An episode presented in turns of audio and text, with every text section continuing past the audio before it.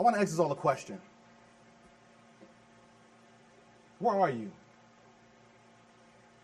And I don't mean that in a location clear to you are here in church today, but I mean it in the same sense that, that God asked Adam in the garden. Where are you? Where's your heart? Who do you serve? Where's your allegiance? If we were to examine our hearts from today or the past week or the past year or maybe the past 10 years, what might we find? How might you describe your association with Christ? Do you know him? Are you aware of what he's done? Do you believe he is who he say he is? How might your life line up with your lips? Family and friends, I'm afraid that many of us say we have faith, profess that we are Christians, but our lives and our actions sing a different song. We frequently go to church. We, we grow up in Christian families. We go to Christian schools. We work for Christian companies. We even wear Christian apparel. But yet, and still, our hearts aren't near God. We've tasted and seen that the Lord is good, and yet we still struggle to have faith, to believe. But here's the good news that in Christ, God has made a way. We, we, we have what we call salvation in Christ, that Christ has purchased salvation for us for all who believe in him. And his works covers our failures. But by the Spirit of Christ, we also now have the opportunity to choose to live rightly before him. That if you are listening to me now and you understand what I'm saying, you have the opportunity now to turn away from the ways of living if it's not right with Christ and to turn towards him. No matter if you're seven years old or you're 70 years old. No matter if you're black, white, Hispanic, or Asian. No matter if you're a member of this church or you're visiting. We must all have faith that works, a faith that's faithful. And at the end of, the, at the end of, of Joshua, Joshua, at the, end of, at the end of the book, would sort of make this call sort of urgent. He would stress the importance of this call, this turning. He would say, Choose today who you will serve. And I think we should feel the urgency in what Joshua ends with. By today means right now, right this minute, this second. Don't wait until you leave service. Don't wait until you get older or wait, or wait until you clean yourself up. Choose today who you will serve. Have faith in the Lord now.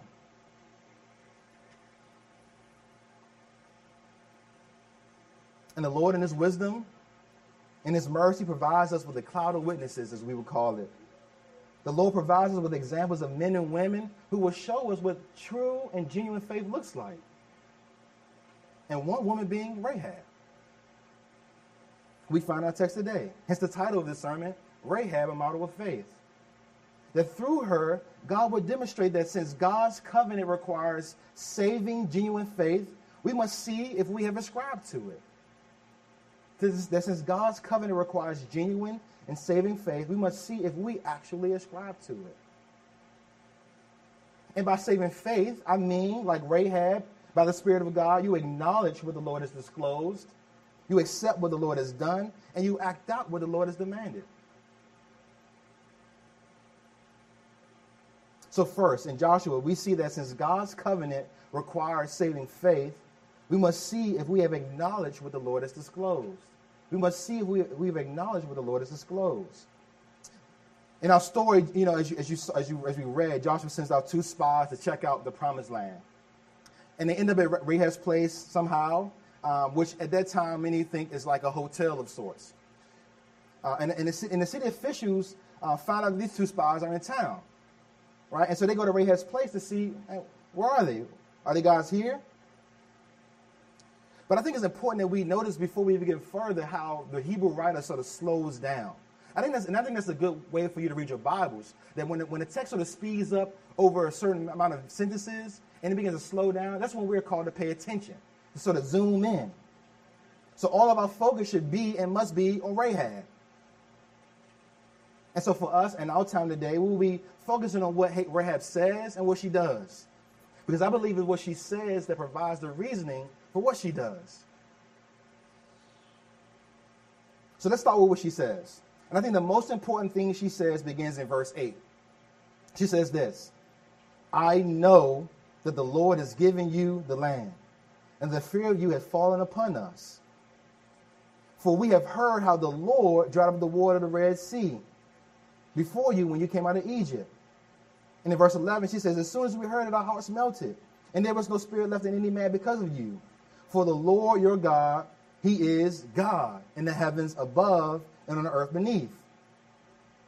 And then for me, when I was reading this, and maybe you can see the same thing, I almost pictured this being like social media. That, that every time God has done something spectacular, miraculous, Moses is posting it on social media, on Instagram. He's out there taking selfies by the Red Sea. Moses is going live as they defeated the different nations. You got other nations trolling in the comments. And Rahab is like, yeah, we follow you guys. We've seen it all. And from the time you left Egypt all the way up to now. And, and, and, since you started heading our way, man, we, we've gotten scared. We've seen what your God has been doing. And it's to my estimation, she says something extremely remarkable in verse 11. She says, For the Lord your God, He is God. He is the God in the heavens above and on the earth below. And in just a few words, Rahab acknowledges who God is. She recognizes what God has disclosed. The word of God was on display in the works of God, and Rahab has understood it. She has seen where the finger of God was pointing. It's as if God was playing charades and Rahab got the right answer. Through the report she receives, Rahab will, will, will come to believe that the God of Israel is God. The Lord has uniquely revealed this to her by his works. She doesn't simply see God being over creation, but she also sees his works of redemption, protection, provision for his people. And so, as God's people are sort of outside of the promised land, and, and, and God will write this account for us in Joshua, her story will be a reminder that we must consider all that God has done. That God has revealed what God has revealed about himself by his works. In many ways, God will use Rahab to call his people to open their eyes. To put this simply, Rahab didn't miss it. What God had unveiled by his works, Rahab noticed. What God had spoke by his works, Rahab listened. So my question for you as God's people, can you say the same? As you have heard the word of God preached, as you've heard the word of God read, as you've heard it, as, you, as you've seen it modeled, as you've heard the word of God sung and prayed, even today, have you been missing it? Have you been listening to what God has been saying? Have you been seeing what God has been doing? Have you been noticing what God has been revealing?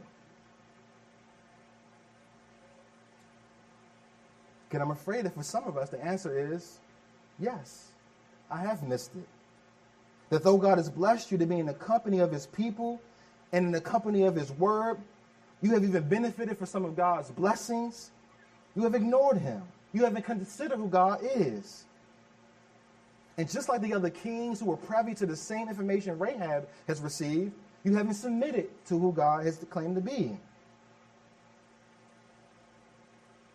I don't know if you remember, remember in Luke that Jesus heals 10 lepers. And after Jesus heals 10 lepers, if you guys remember the story, only one came back and showed gratitude. The other nine missed it. They didn't consider what had just happened. They didn't consider who Jesus was, what he was revealing. And family and friends, I'm here to tell you that if you ignore what God says, if you ignore what God has done, if you ignore who God is, you have, you've ignored God altogether.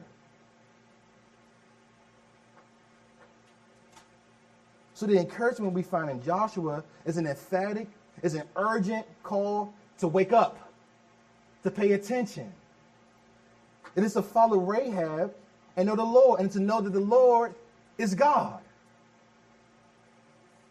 In other words, saving faith, a genuine faith, the, the type of faith that we would say is an instrument for salvation, requires us to start with the right knowledge. but seeing who God is for who he is. And by, not, by knowledge, I mean this it's, it's learning the information that we see in Scripture, this information we hear from Scripture. And what might some of that be? That God is the one and only true God, that He's the creator of heaven and earth, and He is the redeemer of those who would trust Him for rescue. If you don't know that, you don't know God. If you want to enjoy the redemptive benefits of God's covenant, it requires saving faith. And the first order of such faith is acknowledging what the Lord has disclosed. And then we find that primarily in His Word.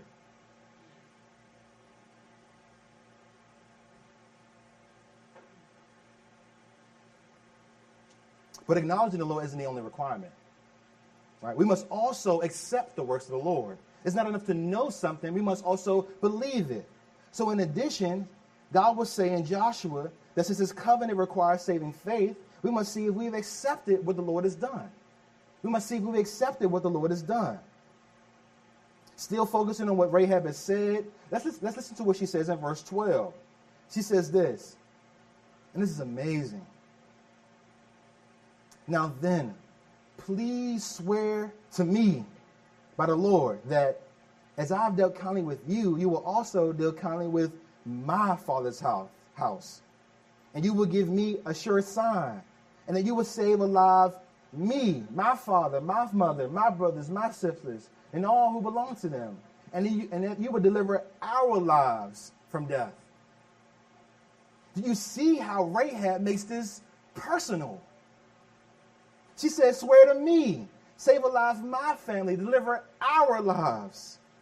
See, while she acknowledges that the Lord of God, the Lord God is the God of Israel, and He's the provider, protector, and redeemer of His people, she accepts this information and makes it personal by applying it. Hey, can your God be mine? I know the Lord is your provider, but can the Lord be my provider? I know the Lord your God is your protector, but can He be my protector? I know the Lord God is your redeemer, but can he be my redeemer? Rahab is, is in, in many ways, seen and heard enough. She wants to be with God, for she knows that it's the, it's the Lord who's leading his people in the judging the nations. She knows that no one is able to withstand the Lord's judgment. She's seen that firsthand. She's heard about it. She knows that there is nowhere in heaven or earth you can hide from the one who made heaven and earth. And so she wisely and humbly submits to what she knows about God and accepts it for herself. God will use Rahab to remind his people that their heritage isn't enough for personal faith. That just because they were in God's covenant family and they received some of God's covenant blessings, they have need to lay hold of God in their own hearts. And hasn't it always been about the heart? Even the outward signs of the covenant were meant to display the hope that they had in their hearts. Our deepest treasures and our longings, our deepest longings lie within our hearts. True worship comes from the heart. This is why God would tell his people to love the Lord your God with all your heart.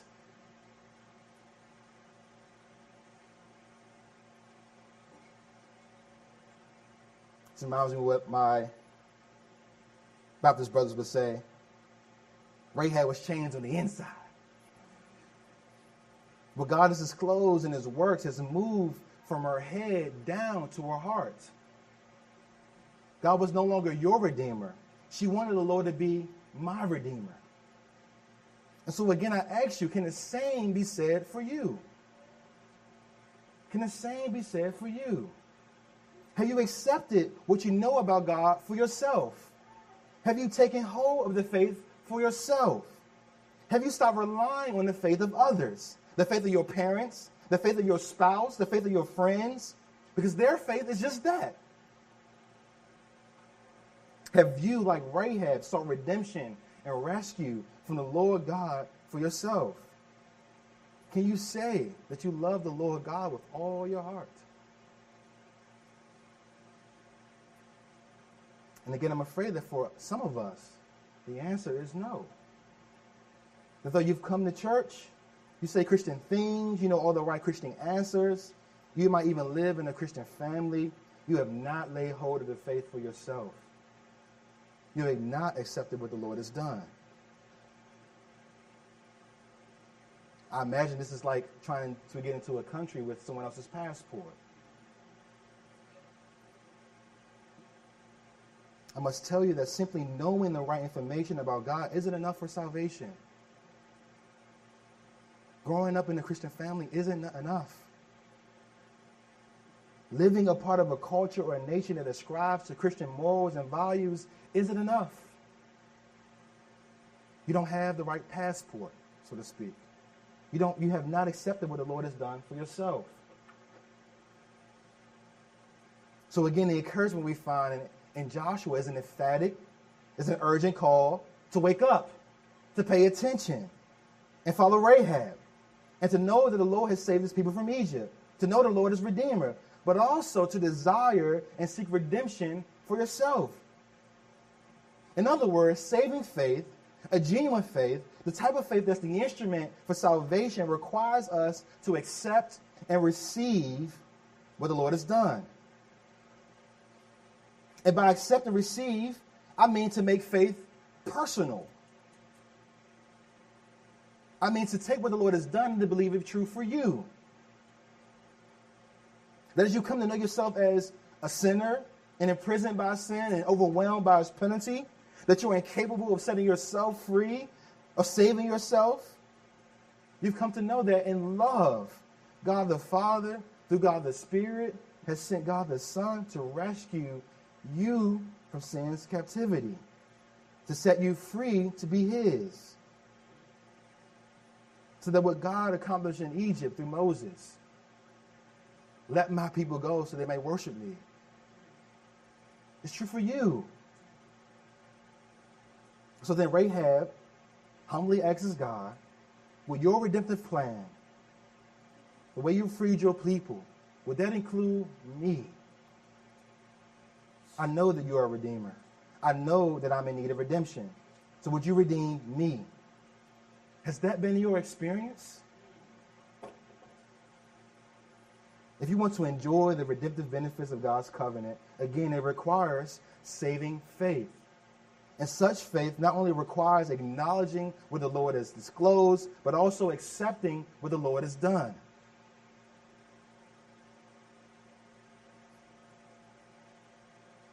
But we shouldn't stop there. We shouldn't stop there. What happens internally must come alive externally. Our faith must bear fruit. So while we acknowledge what the Lord has disclosed and accept what the Lord has done, we should now be moved to do something. In fact, we will learn in Joshua that through Rahab, since God's covenant requires saving faith, we must see if we've acted out what the Lord has demanded. We must see if we've acted out what the Lord has demanded. I know we spend most of our time sort of looking at what Rahab has said, but let's turn to what she, now she has done. Remember, she said that God is the God, right? Israel's God is God. She's heard how God rescues his, rescued his people from trouble and has gone out before them in battle. But also how she desires God's redemption and protection to be for her and her family. And all of these things will influence what she does next and before. All of what she's acknowledged and accepted moves her to do something. And we found our actions here. We see it first when the spies first arrive. The text says in verse 4 that Rahab had taken the two men and hidden them. And in verse 6 that she brought them up to the roof and hid them up there. And then when the city officials came to her place looking for them, she tells them to go a different way. That they left before the gates, the gates closed at dark.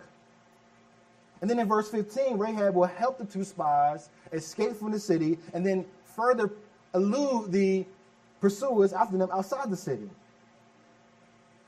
Now I know what what we're experiencing here in the text is sort of outside of our context, and we don't really fully grasp what's happening. But in many ways, Rahab just committed treason.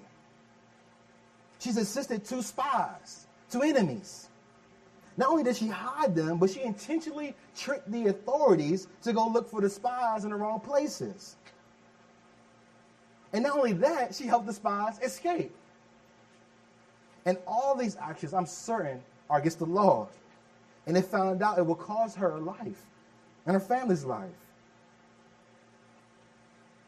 In other words, Rahab, Rahab has put herself and her family's life on the line for Israel.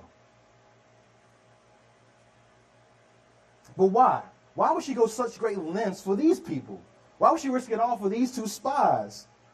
Why would she choose Israel over her own nation, over her own people? Here's, here's why I think why. On the one hand, the Lord has revealed to Rahab that it was he who redeemed his people. That it was he who kept his people while they were wandering in the wilderness. Wilderness. It was he who protected his people and defeated their enemies. It was he who, who had given his people the lands that they were about to move into. And on the other hand, by the grace of God, Rahab has accepted all that she has learned. She believes what she's heard and desires to submit to God. She believes God is the Redeemer and desires to be redeemed. She believed God is the only true God and desires to submit to Him, to worship Him, to put her allegiance with Him. She has confidence that the one who created life can preserve her life. And so, again, I think for Israel, God will use Rahab to remind his people that your faith must produce works. There must be an outcome. That what you have accepted is shown in how you act. That what you have believed is displayed in what, how you behave. That what you love is illustrated in how you live. If Israel truly believed that their God is one, and the only God, they would have not sought redemption and rescue and safety in other nations and other gods. That in who they truly wanted would have been reflected in who they worshiped.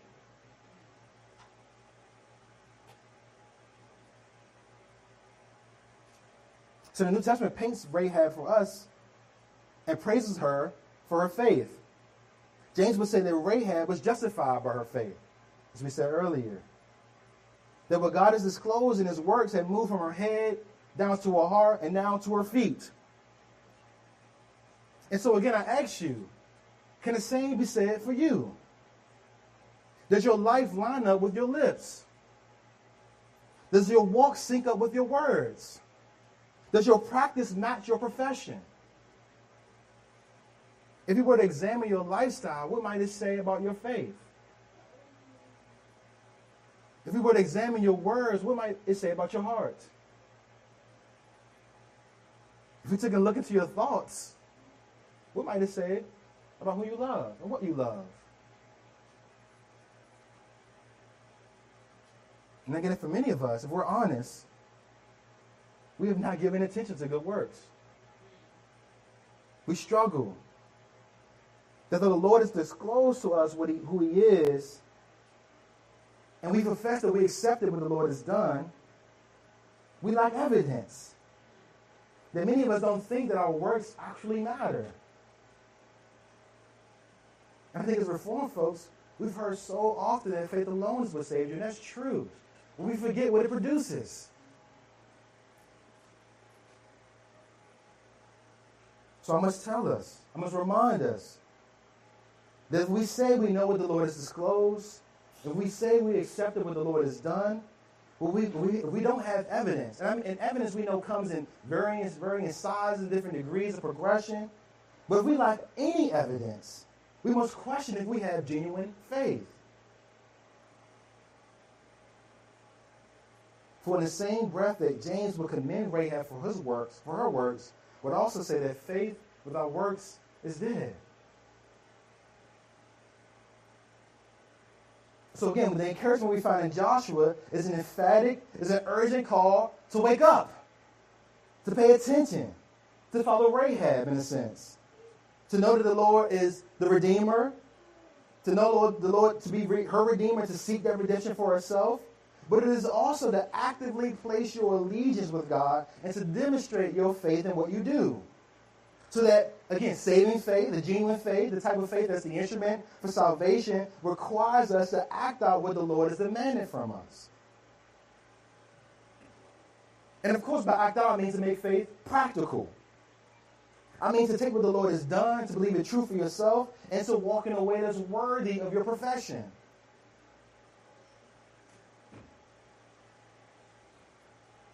I think as we think about what this looks like, we actively trust and take hold of the Lord's work of redemption. And I think this might be the, actually the most important response. Consider that Rahab makes an oath with the spies. She obeys their instruction. See that in verse 18, she places the scarlet cord outside of her window. So not only does this constitute some evidence of obedience, but it also de- it, demonstrates her trust in God for redemption. And, and, I don't know if you noticed this, but notice how this is a picture of what happened in Egypt. When, when God told his people to mark their door with the lamb's blood. So not only does Rahab sort of hear about what God does in Egypt, God gives her the grace to experience a bit of it for herself.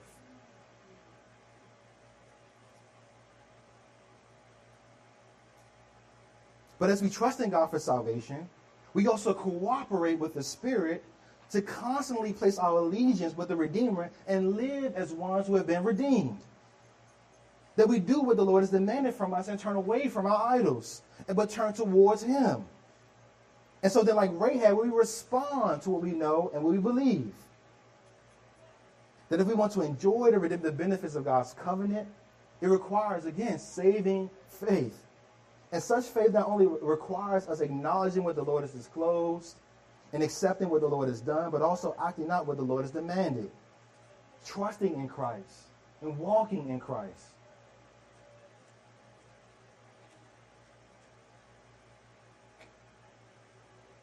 So, in closing, I ask again, where are you? Where's your mind? Where's your heart? Where's your walk? Do you have a genuine faith? One that acknowledges the Lord, accepts the Lord, and acts out with the Lord. What has Rahab revealed about your relationship with the Lord? And if you have examined your heart as I've been speaking, and then even if you've done this probably before, and you discover, man, I lack faith, this is a call for you to repent and to turn and to believe on the Lord Jesus. And again, at the end of Joshua, we would do this urgently, that we would do this now. We don't wait, we don't hesitate, we don't ignore. God will use Joshua to call us to choose today. And throughout many places in the Bible, we will come to know that faith is a journey. It's not perfect, but it does advance into completeness without union with Christ. And here it would never be complete. It would never be perfect. But it will exist in varying degrees towards advancement. And as we read earlier, if we want to grow, we would trust the means that God has provided us the ministry of His Word, the exercise of worship, the diligent use of prayer. And we do this in this church. That the Spirit of God will use the means through His Word, through worship, through prayer, in His church to grow us up in Christ. And at the end of all of that, we know that we we work out our faith from a place of faith through the works of Christ. That we don't trust our own works for salvation, but we trust in Christ for salvation alone. But I would be remiss if I don't address those who may be hearing this for the first time. Who doesn't know who God is and what He's done. How He's the Redeemer and rescued humanity from Satan's and the death. I want you to know that God's love is extended to you and is free offer of salvation. Rahab wasn't a part of God's family. She was a sinner. But the Lord rescued her. She was an outcast in her own society. But now she would be united to God's family. And not only that, she would become a part of God's lineage, lineage in Jesus. That many believe that the woman Rahab mentioned in the Matthew chapter 1 is Rahab the prostitute that we read today. And the apostles would say she's a model for faith. So this offer to be a part of God's family is available to you. And Josh and God will use Joshua again to call you to choose today. Right now. To acknowledge the Lord, to accept what he's done, and to act out what the Lord has demanded. So examine your hearts, Christian. See where you lie. Don't let a day go by without you turning to the Lord constantly and trusting in His work as the ultimate source for your salvation. And we all be challenged to follow Rahab's example. Let's pray.